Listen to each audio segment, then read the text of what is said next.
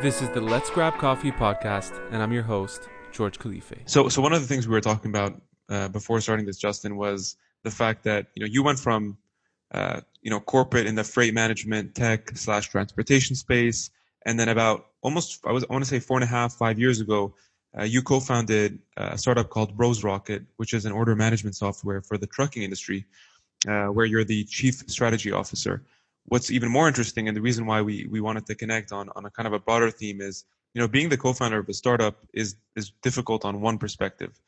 Being the co-founder of a startup while having, you know, four children and managing both your personal, your professional life is even more challenging. And so first off, happy Father's Day, happy Canada Day now that we're doing this. But I'd love to get your perspective as to how you've managed the transition, first of all, from corporate to startup. Um, thank well, thank you, and uh, uh, and thanks for having me. Um, I, I, guess you know I was and, and am uh, probably a if you were to do an entrepreneurial test online that said, "Are you an entrepreneur?" and you check all the boxes, I, I probably would score you know 100 out of 100 on that test. So I think even in my corporate days, my my mind was always really focused on um, how could I make this better and there's generally a, a bit of an arrogance, um, especially when you're, I think, a bit younger, uh, around not how could I do this better, but I could do this better. So I, I just saw so many opportunities that really I, I, couldn't ignore them, and and it was it really felt very mission driven in terms of having to do something. Um, I don't want to say on my own because this has certainly been the contribution of, of many, but um, yeah, I you know I think it was just it was really what I what I had to do. So the transition um, from from corporate to startup was was very natural, and quite frankly, I've never really thought of it before. Gotcha. So you're basically an entrepreneur while working in corporate, and, and you always had that mind.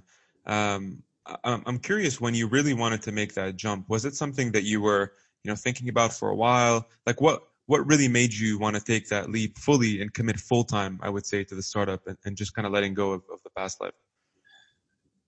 Yeah, I I don't know that there was a there was an exact moment, and as I as I think about that question, I, I don't know that I recall again this this spark mm. of now now I have to do it. I I think That's that you know when I when I sort of made the transition from from corporate, if we want to sort of talk about five, Fortune 500 company, um, that was a little prior to when Rose Rocket started. So I that was that was in sort of 2008 2009, and, and there was obviously a, a pretty large um, financial crisis, you know, happening at that time. And so there was just a lot of shaking up of things. So there was a bit of a natural mm. um, uh, move, I guess, in, in, in, the market in the world at that time that just felt very easy to transition to something. Now everybody at that point seemed like they were kind of moving on, uh, whether you know by forced or, or by their own accord. And in my case, it was my own accord. So I just started working at that point for for myself um, as a matter of, of it just felt like it was time to do something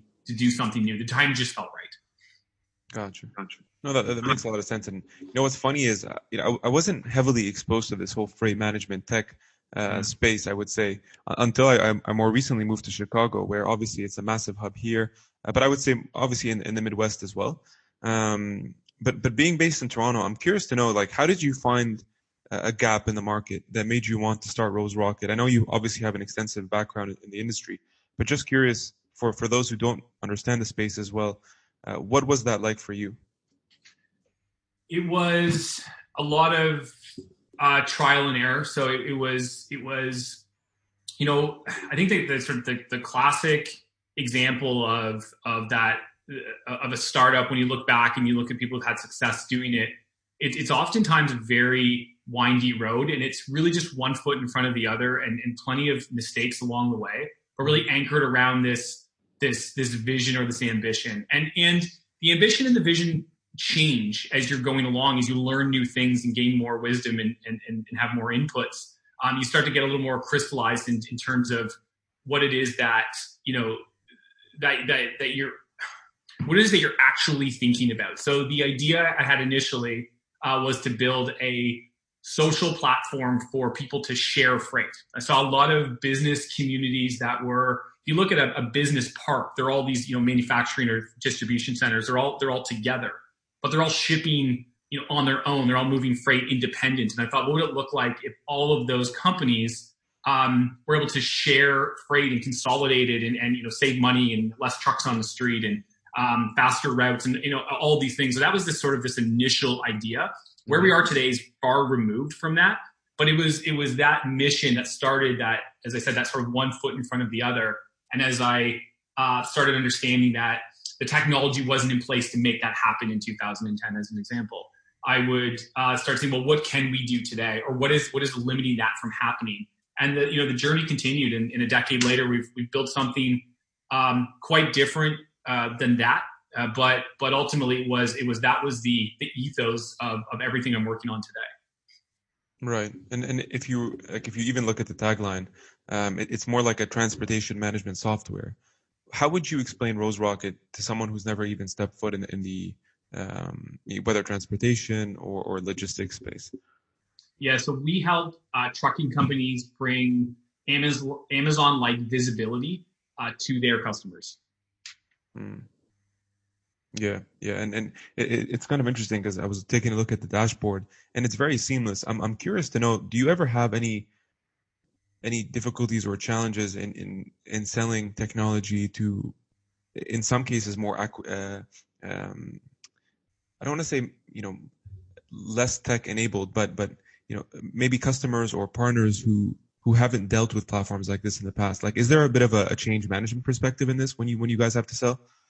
Yeah, certainly, and, and I don't think you're wrong to say that it's, it's not a tech-enabled user group. It's it, it's I think they would they would quickly um, raise their hand to and agree to that. I, I think we certainly um, we do have there is there's there's a lot of challenges. I think I think every industry in their own right, especially selling B two B uh, enterprise level software is going to have to go through some levels of, of change management. I think right. where ours becomes a little more challenging than most industries is is at the frontline user level, um, and and so we have to be very thoughtful about how we do that. Uh, for instance, you know, many I think if not all of our people that uh, get on the front lines with our with our customers have worked in some capacity or another in in, in a trucking company or or logistics space. So there's a high degree of, of, of empathy Mm-hmm. Um, and I think that's that's been a real um, critical component to to I think our success. But we're still learning a lot, and that's a really challenging part of the business. Um, but we're we're getting better. Yeah, I feel like that that's also just a general challenge of startups because you know I, I, worked for a fintech startup uh, before joining the TSX, and um, the the interesting part there, I mean, it, you know, it was about 15 people. Um, and we were selling to some of the biggest banks, some of the biggest insurers, and sometimes getting on that preferred vendor list can be more more challenging, right? You know, you're a startup, uh, although you have this really cool tech, really the the uh, the, the kind of preconceived notions come around. Do, do they have enough credibility? Are there, you know, can we really vouch for this for this early startup um, to come into our organization and really enact some change? And it was an interesting divide between like really you know being a thought leader and showing that innovation, but also not stepping the line and and being maybe um, in, insulting in a way. You know, like like we have the solution, and you know, you, this is where you should be. So it, it was always a, a, difficult kind of dynamic. Yeah, it's interesting too. I, find that in those dynamics, you also have to be mindful of the startup of not becoming uh, the plaything of certain of certain you you know uh, buyers perhaps. So I say buyers in air quotes. You can't see it because they they oftentimes not as oftentimes, but at times may not be um, buyers at all. There seems to be this mm. voyeurism in in in corporate uh, sort of Fortune 500 around startups where there isn't necessarily an executive level buy-in to engage with early companies, but there's usually a group of people who are really interested and like to, as I say, play with startups. Um, and, and, I and I look back early days, you gain wisdom against this, but I, I look at how many sort of cycles we went through uh, with larger companies. When I look back and you know, if I if I knew then what I know now, I would I would have identified much earlier that there never was a deal to be done there. We were just simply, uh, you know, again, I, I say that as a, you know, a plaything um, for for those for those companies. So I, I think that you know, to, your point, there's there's lots of um, gotchas in there, and, and, and it's easy to get um, a little bit drunk on your own on your own story, your own theory, and, and, and convince yourself that you're making meaningful progress within within the enterprise. And, and that just takes experience and cycles to really to learn what's what's real. And I'm I'm curious to know, like before, you know, a platform like Rose Rocket comes to the market, where you know they're like a you're, essentially whoever you're selling this to is empowering their customers because they're able to see uh, things like uh, real-time tracking, understanding you know the last known location, getting email notifications, all these alerts in real time to keep them abreast of of their uh, uh, you know their the deliveries per se um, on the transportation side. I'm curious to know like what were the you know what were your, your customers doing before this? How was that managed?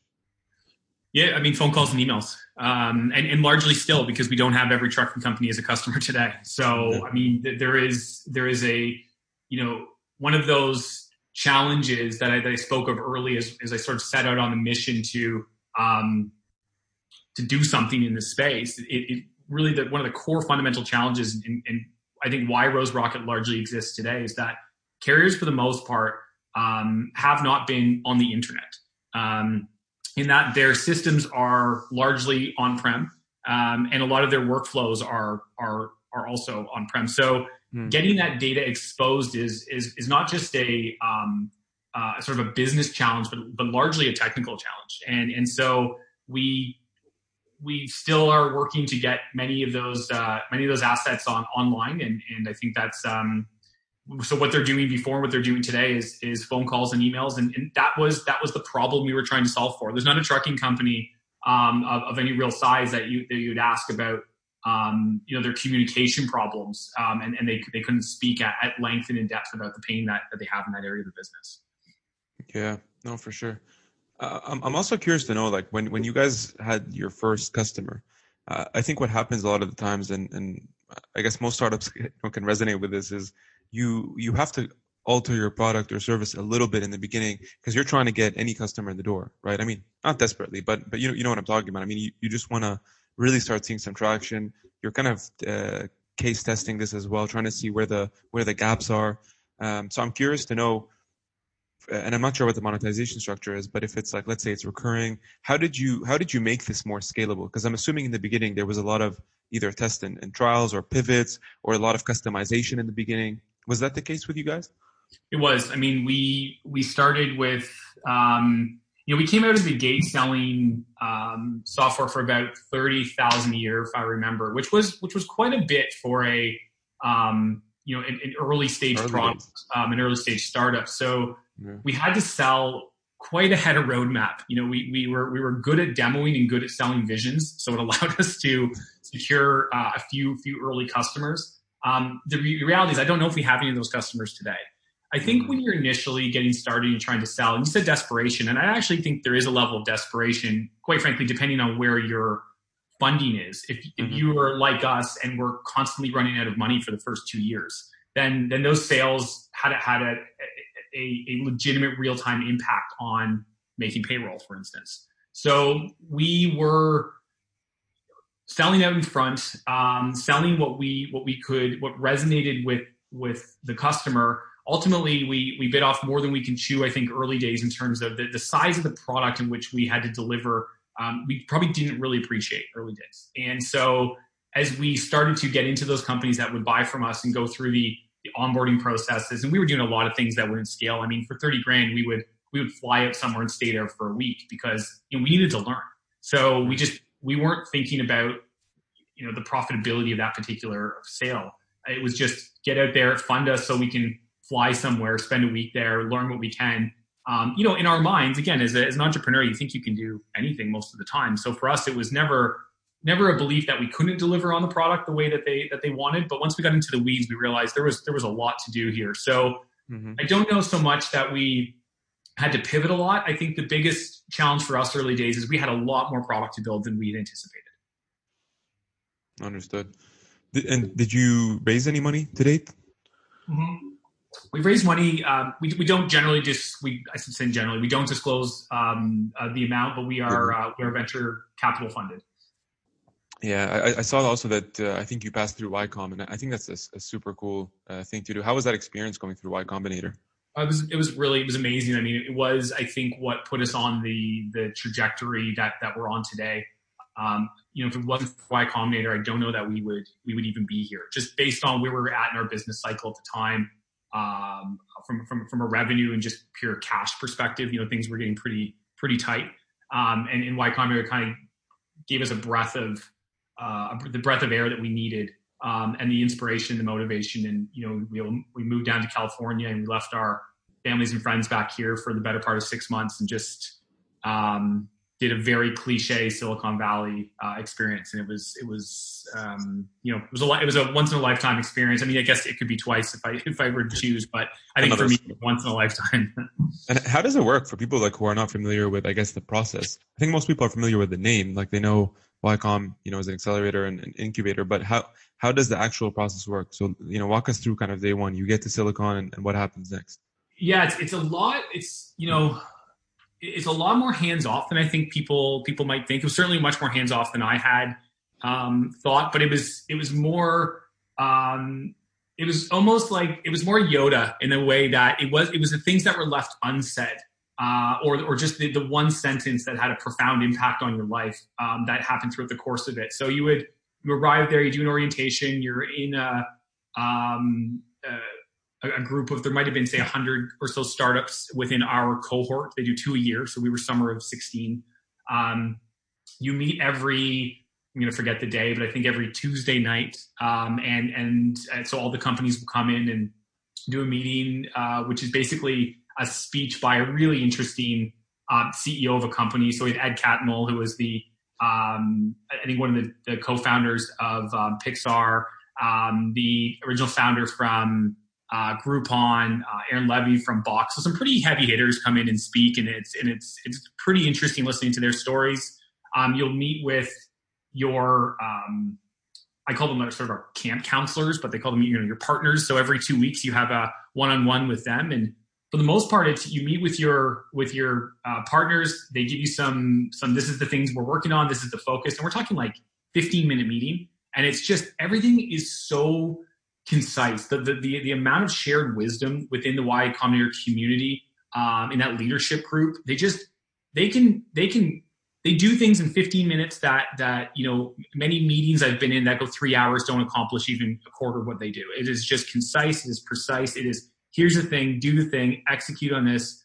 We go away more or less for two weeks, work 17 hours a day, come back and we've either done it or we haven't and, and on you go. And that goes for about four months, I think. Uh, at the end of it, you do a um, a pitch in front of us, basically a sold out auditorium of, of you know, including online, probably a thousand different investors. Um, and and you do a two minute pitch. They decide if they if they like you using an app. At the end of your pitch, you go and uh, um, uh, decide what investors you want to meet with. You do a 15 minute speed dating session with I think eight investors the following day. And half the companies are funded to where they need to be or, or at least you know almost all the way there by the end of that day. It's, it's a it's a crazy final sort of week where you're wrapping up an entire fundraising process meeting with 30 investors um, all inbound by the way.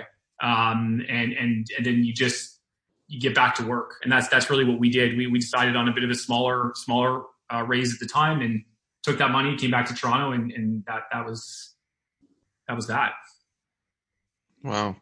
When you came back to Toronto, um, I'm curious because it's funny how you were saying kind of like it was basically a hackathon, but more long distance, right? Like you you needed stamina to to withstand those four months. Yeah. Um, and, and you know you, you presented in front of uh, a sold out arena or, or, or whatever that, that room looked like, and then you come back to Toronto. I'm curious from a cultural standpoint, what changed internally as a result of you passing through YCOM? It's hard to say because I don't know what we would have been had we not have gone. Um, I think as a, as a group of founders, we've we've always been very uh, very ambitious, very. Uh, I don't think we would have been out of place uh, in Silicon Valley, and if we had if we were to tell people that we were from there, uh, mm-hmm. I think most people would believe us. I think I think the biggest sort of difference to coming back to Canada is I mean, if, I'm going to maybe I'll, I'll kind of reframe the question is is that what's sort of the big difference between you know running the startup here versus running the startup there. I would yes. say that access to capital is certainly a lot more challenging here. I think that's well documented, and that's certainly that's certainly mm-hmm. very true. Um, I think the pressure to move fast and, and and and growth over everything is certainly a little more muted here. And I think depending on the business you're in, that can be a, that can be actually quite a good thing. Um, it, it's less sexy, I think, but it's it's for a business like ours, it was actually the right call. I think moving overly aggressive from a from a sales perspective uh, for us early days could have actually been uh, pretty harmful to our to our company today. Um, and and so I, I, guess you know the big differences would be sort of access to capital and just Canadians are just generally more conservative in everything we do.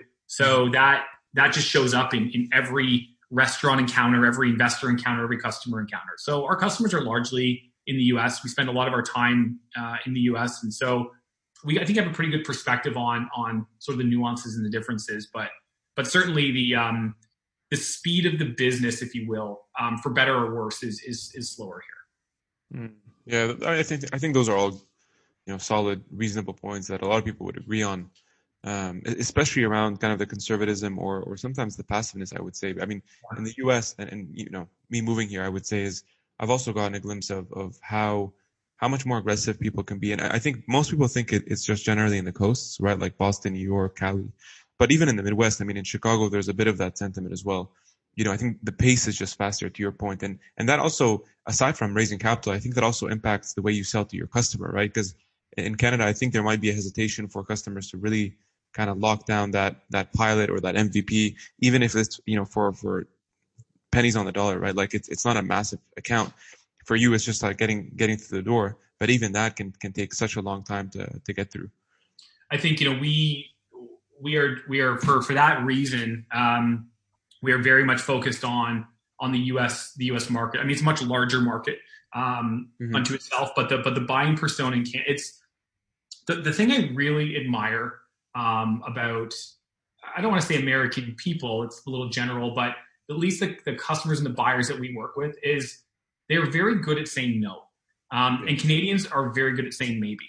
And and for somebody who is who's in sales and we have a, new product and, and maybe you're saying even new to sales in general, um, maybes become are, are really dangerous um, because they become in your mind. Um, if you're if you're tuned to the optimism, then the maybe becomes a yes in waiting. Where maybes oftentimes uh, are are really no's and waiting, and or they're just maybes forever, which is really the same as a no. So I, I think that's something that has really been uh, refreshing and, and it allows us to move with some level of certainty. Um, because I think if we had a pipeline full of Canadian customers, we would just be sort of stuck in this mushy middle where we'd be in, in, in uh, for, for too long. Uh, and, and, you know, getting predictable revenue and understanding pipeline velocity, I think could be very challenging if we were solely focused on the Canadian market as an example.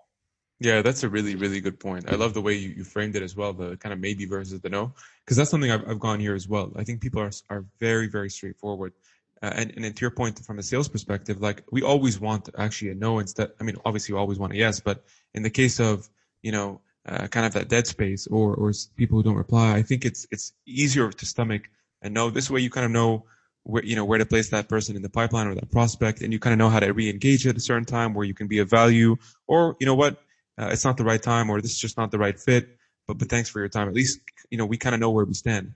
Versus the maybe puts you into your point uh, in a place of hope, and you just kind of you, you might have that kind of sales um, you know light at the end of the tunnel where you spend a lot of time just nurturing this prospect that frankly just doesn't want the product or it's just not the right time.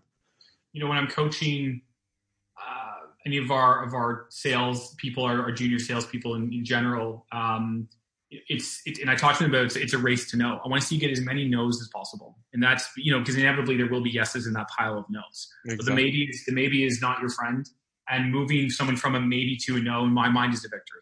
It's it's better. Yeah, yeah. We used to do this practice at Owl actually, uh, where the co-founder Vahid, who's a really good friend of mine. That's one of the things I, I loved about you know working with him. He, he was a, former consultant, worked with BCG, Booz and Co, and Bain, I believe, in, in Dubai.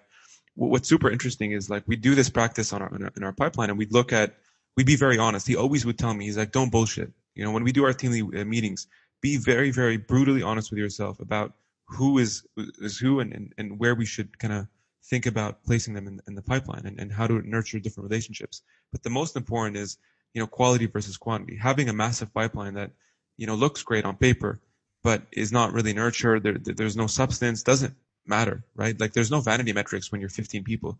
There's nobody you're trying to impress. We're trying to get the results, right? So I, I love that kind of perspective. Yeah, it's a, it's a, we, we call it a, yeah, don't give me a big number, give me, give me an accurate number. So we've actually just instituted something. This isn't my idea. We have, we have a wonderful uh, COO in, in, Mike Betts, and he's he's come up with some really uh, and, and I don't know, know if this is his idea, so I may have just given him credit on something that that wasn't his. But uh, we call it it close, closest to the pin, and we're looking for the salespeople to give us the best predicted, you know, the closest, most accurate number. We don't care if it's the largest number. We want to know who can give us the most accurate number. We reward for that on a monthly basis. Mm. That, oh, that's that's really cool that you also have incentives. I think that that speaks volumes, you know, to the to the culture internally. Um, as a CS, CSO or chief strategy officer, I'm curious, like when you uh, and, and, obviously I think Rose Rocket is the first startup, if I'm not mistaken. But generally speaking, like when you when you approach uh, maybe a new problem or a new opportunity, how do you think about strategy in terms of implementing something in a reasonable, scalable way? Yeah, so a large part of what I do is is live um, on the on the very very tip, if not a little bit off the roadmap. And so when I'm looking at at opportunities, I'm I'm I'm trying to really understand um, where's the next big thing for us as a business. Um, so if I give that example, it was we you know we sort of started in a in a mid market. I don't want to say SMB, but it probably was. It was an SMB mid market uh, play when we first got started, and the enterprise looked really interesting. And we we saw a lot of sort of hand raising uh, when our message would go out into the enterprise. So we had sort of, and I don't know that it was it was all all this uh, measured, but I, I happened to end up working with enterprise clients and closing enterprise deals because that to me looked like the future. And so we start doing that and building those, and it worked. And now that we've built some uh, some predictability and some scalability, quite frankly, it's time for me to, to move on from that that role. So we will now backfill with with enterprise um, uh, account executives, and I will move into probably at this point. I, I say probably. I, I, know this to be true. Um, move into a uh, a channel role now, um, where where we see some really interesting opportunities uh, because we are the, the, the the system of record. So we have a really interesting power dynamic in in the channel arena. So I'm I'm going to be moving into into that and what that looks like and how we create some uh, virality and network effects and and, and and those types of things in, in that part of the business. So for me, in my role, it's often getting out in front of the roadmap, getting out in front of the business a little, and going into some uncharted territories and trying to flush out some really big future growth opportunities and where we can you know plant some plant some flags in the ground. Gotcha. No, that that makes a lot of sense. You know, maybe if we, if we were to pivot also on on the family side, which is which is what I open with, um, and thanks for giving us kind of more context as to as to what you, guys have been up to with Rose Rocket. Transitioning from someone who you know has more to deal with, right? Like a, a co-founder hearing this, or aspiring founder of a startup who's let's say single, right? Doesn't have as, as many responsibilities other, other than themselves or family members, might be easier to put that much more time and effort into a startup. But you're doing that with a family, you're doing that with four children. That that's very difficult. And I'm not sure what their ages are, but I'm assuming they're they're a little bit younger. Is that correct, Justin? They're they're all over the map. In fact, I have I shouldn't say that. I have my oldest is actually um, he's going to be 14 okay. uh, in July, and then I have a a, a one year old as well. Oh wow. Okay, there you go. So you're you're dealing with with basically all spectrums of of, of ages and, and phases in life, man. so so on that on that note, how do you like? I guess my first point is how do you divide Justin, the co-founder CSO mind versus Justin when you enter the door, your husband and dad? Like how does that work? Yeah, so I mean, as a, as an entrepreneur, we, we, we don't tend to really turn off. Um, my yeah. my wife is an entrepreneur as well, which makes it makes it helpful. So we, we at least have an understanding uh, around that um, sort of twenty four. There's there's this notion out there. So for anybody who who maybe is thinking about being an entrepreneur and hasn't been one, and they hear this, you know, they work twenty hours a day. It's a bit of a misnomer in that.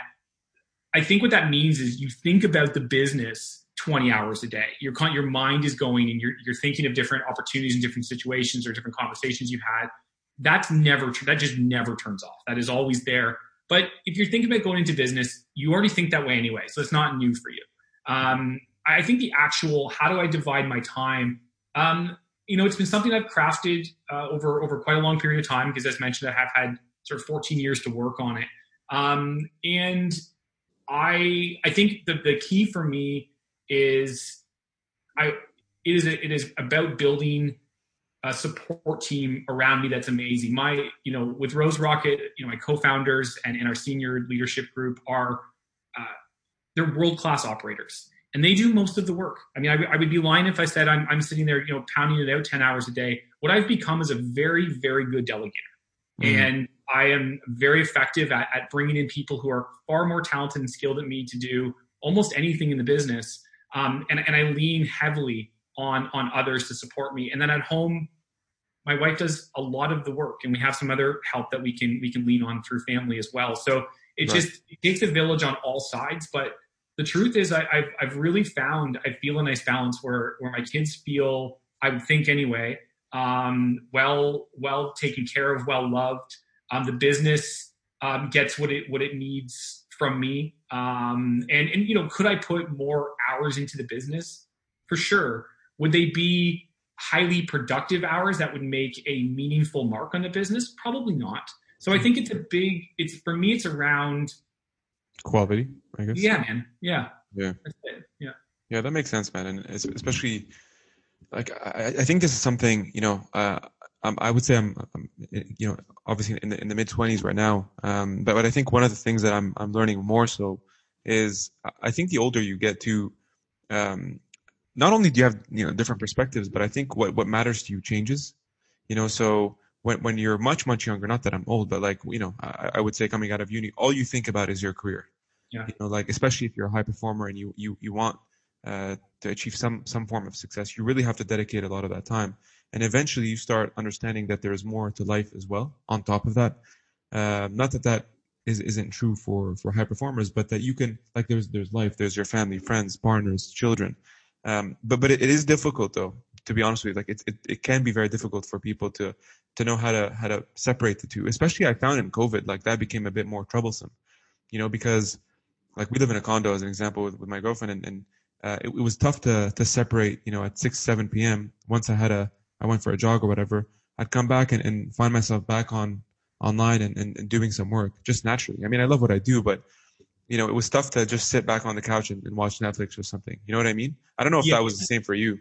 But well, it was it, it was a unique time, and, and and again, I've got I've got other things to to keep me busy. So I think when COVID is there, there just there wasn't anything to do. So what you know, I think leaning into work was was sort of obvious, and, and, to be yeah. forgiving, quite frankly, right? I, I, think that's we, we did we did that. I did the same thing, but I felt like I also had, uh, in some ways, more more time to do that. I, kind of going back to what you were mentioning before is you you know you come out of university and it's it's all about sort of you know high performance. I think you, you made an interesting point because you said um, you want to be successful, and I think as we as we get older, and this isn't everybody. I mean, you, we don't yeah. all go through these things. We all have our own paths, right? But I think on my path personally, I've continued to redefine success, and not in a proactive way. I don't sit down at you know at 30 years old and say, okay, what is success for me now? And then 35, what is success? It just sort of evolves. And, and if I were to look back at, you know, when I was, but if I were to look through those benchmarks and say from when I was 20 to when I'm 30 and I'm going to be 40 this year, to say what does success look like, that would be a very different script now. And and success has just become a much more uh, altruistic um, uh, goal and experience for me. Mm.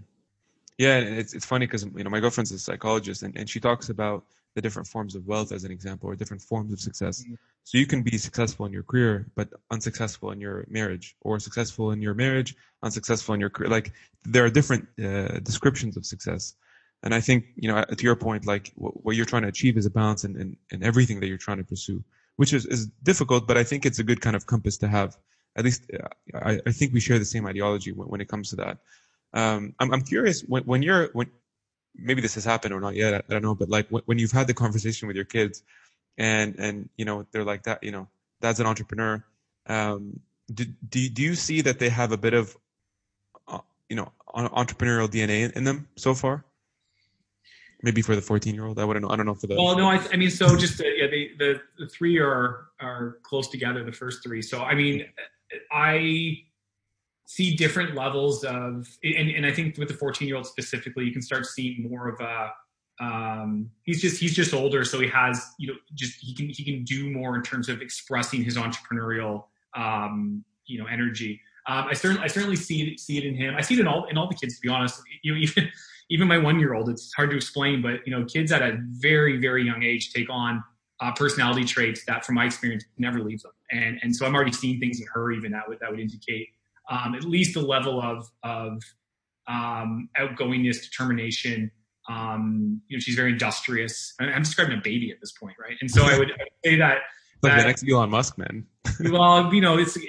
I wouldn't wish her. I wouldn't wish that life for her, to be honest. But I, but I, but I hear it. If that's what she wants, and go for it. But I think, um, I think I see, I see it in all of them. Uh, but I also think that, you know, I think the world is going to look very different, and I think even entrepreneurship is going to look very different in even ten years from now. So, True.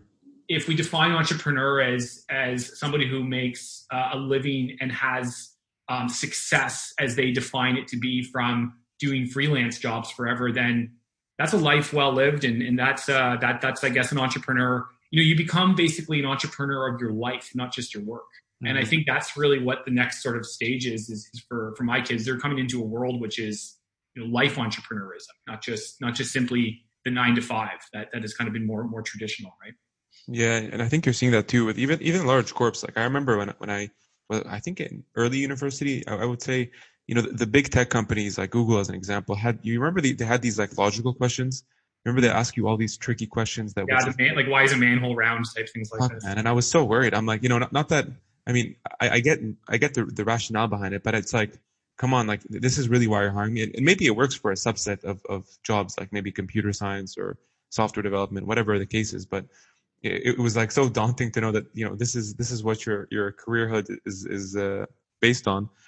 Uh, but they changed all of that. In fact, I know that now Google. I have a buddy of mine who was telling me in Chicago that they don't even look at resumes. Hmm. You know, that they're actually looking at, at a well-rounded person. So to your point about being a life entrepreneur, it's crafting who you are outside of just your immediate career. What are your side hustles? You know, what are your passions? What what makes you unique, but also what gives you an original story? I think those those kind of facets make you more interesting, which actually has more of a currency in today's world. I think even to that, I mean, even the term side hustle still indicates that there's a sort of a prominent and a secondary, right? I think it's it's Hmm. more, you know, what is your hustle? Yeah. It's, it's what, what, who are you? What do you do? Not defined by. And I love the idea of not looking at a resume because it, that is sort of that falls into that. What school did you go to? Yeah. What what class are you in? Grades. and and and now we sort of and it's it's that you know that that is that that's a very you know it's it's a very long sort of standing um, I think tradition and mindset that we really as a society need to need to move away from and and, and, I, and I really I really like that so I'm I'm happy to hear that. Speaking of resumes, I think there's about 40 to 50 people at Rose Rocket. Is that right? Yeah, I think it's a little more now. Um, we're not, I don't know how updated we are in that stuff, and uh, quite honestly, through COVID, we've we've been hiring, and, and I, as I said, I've, I've got such an amazing amount of people around me. I, I- don't pretend to know every time we hire someone at this point. So I think we're probably around, yeah, maybe around 50, 55, somewhere like that. Gotcha. When you just even as a as a like let's say if you're looking to hire within your team, speaking of resumes or or not having resumes, w- what what are the three things that you would look for in a candidate? I think I think it's very job specific, but I would, I, generally speaking, I'm looking for Yeah, this is more like person, by the way, not not like uh, IQ, more so on the EQ side. Kind yeah, and even in the in the interview process, I, I'm I'm usually the last the last batter because I'm kind of there for the the sanity check and the vibe check. Um, so my interviews are unlike most any where it's it's gonna it probably sounds a lot like this more so. So what I'm looking for is somebody that I, that I would be comfortable to hang out and have a conversation with, um, just about that. You know, we have sort of common interests and we're we're kind of on the on the same path. You know, like attracts like. So I'm looking for that that energy flow. Um, I'm looking for. I, I really value uh, what I call you know, give a shitness, um, which is just that that ability is kind of a combination of industriousness, loyalty, uh, independent working, just enough that when when totally on your own and faced with a problem, you'll do what's required to figure it out. And oftentimes it's asking for help. So I think sort of that third point to, to that is really seeing a level of, of humility um, in that you know you're going to have to ask for help. And I think in particular, um, young men really struggle with this. And so I'm, I'm trying to trying to really call out uh, the, their ability to to to be able to ask for help. Hmm. Yeah, it's kind of weird that, that that's true, and and and especially you know you as a leader, I would say one of the things that you were saying is I'm a very good delegator. Uh, that can also be be. I think it's more of an ego play, and and I guess some men mature more quickly on that paradigm than others. But but I think it has to do a lot a lot with ego, and I've struggled with this in the past as well. Where especially if you're a newcomer, or let's say you know you're younger in a more uh, executive role, I would say, or or, or more important role. Um, you know, you, you really want to establish your not only confidence but your credibility, and you want to show people that you can do this. And it's kind of a it, it takes time to understand when you can ask for help versus when you should show initiative and be proactive to figure it out yourself. You know. Yeah, no, I I I, I totally agree, and that does, and that's why like I think I why I pointed to sort of to to young men with that is I think there is a, a, a bravado uh, that comes with that. But you know, you can only go so so far on your own. And you know, I, I think about even if I'm advising a you know if a startup approaches me and says, "Hey, I you know here's what I'm doing. I have you know some this happens. People will randomly reach out and they just want to chat about their business they're thinking about or they've started. And um, you know, solo founders really scare me. You know, in terms of like a business, if somebody's doing that, the first thing I'll advise is get a co-founder. And, and I think that, that that's sort of the the impetus of the whole asking for help and delegating is, is you can't do it on your own raising kids on your own is oh unbelievably difficult. I can't even imagine. I can't imagine. I think, and you know, and women, so many women do it, and it's it's what an incredible beat that is. And Super and so, you know, doing that and and and running a business on your own, and, and just like why, you know, if you can if you can help it, don't do that. but there's also research. I, I can't remember what where the report was, or maybe the book I read, but it was actually it showed that an overwhelming majority of of startups that had at least two or more co-founders uh, ended up succeeding more than the ones that had just a sole founder, which is logical. But I remember what the you know exact percentage was. Um, to your point there, it should so. be it should be gigantically different. Quite quite honestly, I mean the the Zuckerbergs and, and the Bezos, as much as they're they're famous and and they're they're in, they did not do that on their own. So it's it's a name only even at that point. Yeah, yeah. Um, and, and maybe the last question for you, Justin, and I really appreciate your time is when you do get hit up on, let's say LinkedIn, um, and it's another aspiring founder just wanting to talk about the business, just like you were alluding to, what is typically that piece of advice that that you you leave these these founders with um, more so than others?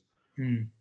I suppose, I suppose I you know that might be one of them. Uh, is is is to find a co-founder, uh, first principles uh, and, and, and, really for me, I, I am very, as, a, as, just a general philosophy, um, obsessed with really, really tight, um, uh, you know, vertical, squeezing the niche type go to market strategies. So mm-hmm. um, focus on, on, on a single use case, focus on the 10 customers, solve for that problem, and then expand from there. One of the biggest struggles I see entrepreneurs go through, and it's, it's just, it's the way that we're wired is really big um, abstract thinking and it's really around getting a focus, getting a use case, doing a thing, prove the viability of what you're doing um, in, in, a, in, a, super tight little bubble. Um, and if you can find 10 people who will pay for what you're doing, you've got something. And so it's just really, really focus and squeeze and squeeze. And, I, you know, one company I admire so much is, uh, is Lululemon. You know, they started with doing yoga pants for women. That was, that was basically the thing what they did. This is, this is our thing. And you kind of look at that and at the time, you're like, man, that's a pretty tight market. And now, yesterday, I just saw the announcement they bought Mirror, which is a interactive, uh, sort of almost personal trainer, uh, kind of Peloton type uh, experience uh, for for I imagine a whole bunch of applications. And they're taking now that yoga pants for women model, and now whatever would be a decade later, moving into owning the entire sort of you know home workout experience. Now they've got clothing for men, and they've got a brand, and they've got yoga studios, and they're it's that is that to me is, is, is an incredible way to orchestrate a business. But they started selling black yoga pants to women. That's that's how you do it, and that's how you start a business. My, if I were to do it, that's how you do it. It's also who you want to bet on, right? Like as a CEO, this is kind of what you're what you're paid for. It's it's it's that having that vision. You know what I mean? It's it's or as an entrepreneur, I shouldn't say just a CEO, but uh, kind of a, from a co-founding perspective, is every investor asks you this, right? Like, what is the growth story? How, what what could this become, and then how can we get there and reverse engineer that that formula? Well, so, I think it, I think we I think there's a lot of challenges with that sentiment early days. Though there's this forcing function from the investors to say, give me this huge story that quite honestly you're just making up because you don't have a crystal ball to see the future. You don't know the pivots and the steps you're going to have to make along the way. You don't know what the journey looks like. So you have to kind of create this story, stick to the story that in your heart of hearts you know you can't possibly even predict but be convincing enough to tell it as a, as a, as a long tail against what you're trying to do right now. So mm. again, the tighter that is and the tighter that message, the easier that becomes to do, but you still have to have this grandiose, you know, multi-billion dollar exit strategy to, to appeal to the investor community to get in on the business. It's a really hard balancing act and it's, it's kind of bullshit, you know, in terms of how you have to paint this picture that is just. If I look at our first deck and look at what we were painting, I'm sure I could tell you a story that somehow backed into look we're doing that now. The truth mm. is we, we, aren't. We're doing something very different. And i think that's that's that's with most businesses. And i think i would want to share that with people is that that is totally totally okay. That is that is actually the point. So it's it's early days i think. It's when that raising that first initial capital it's investors are betting on the founders. And i think that can't be lost. We get so lost sometimes in the story especially in say that that seed round. Um, it's not the story. It's it's it's you and your ability to articulate the story and your ability to convince them that that story has even a semblance of becoming true. I'll make no mistake, that story will prove to be one you won't be telling in in 24 months. I love that. I love that. Thanks so much, man. I, I really, really appreciate not only your time, but just kind of sharing both the the I guess the professional and the, and the personal side of things from from your vantage point. And uh, I'm very confident that this will be uh, of value for everyone listening. So so thanks, Justin, for for doing this, man. Ahead, man. Thanks for having me. If you found this podcast useful, make sure to share it out with your community. And if you haven't already done so, subscribe to the podcast, and I'll see you next time.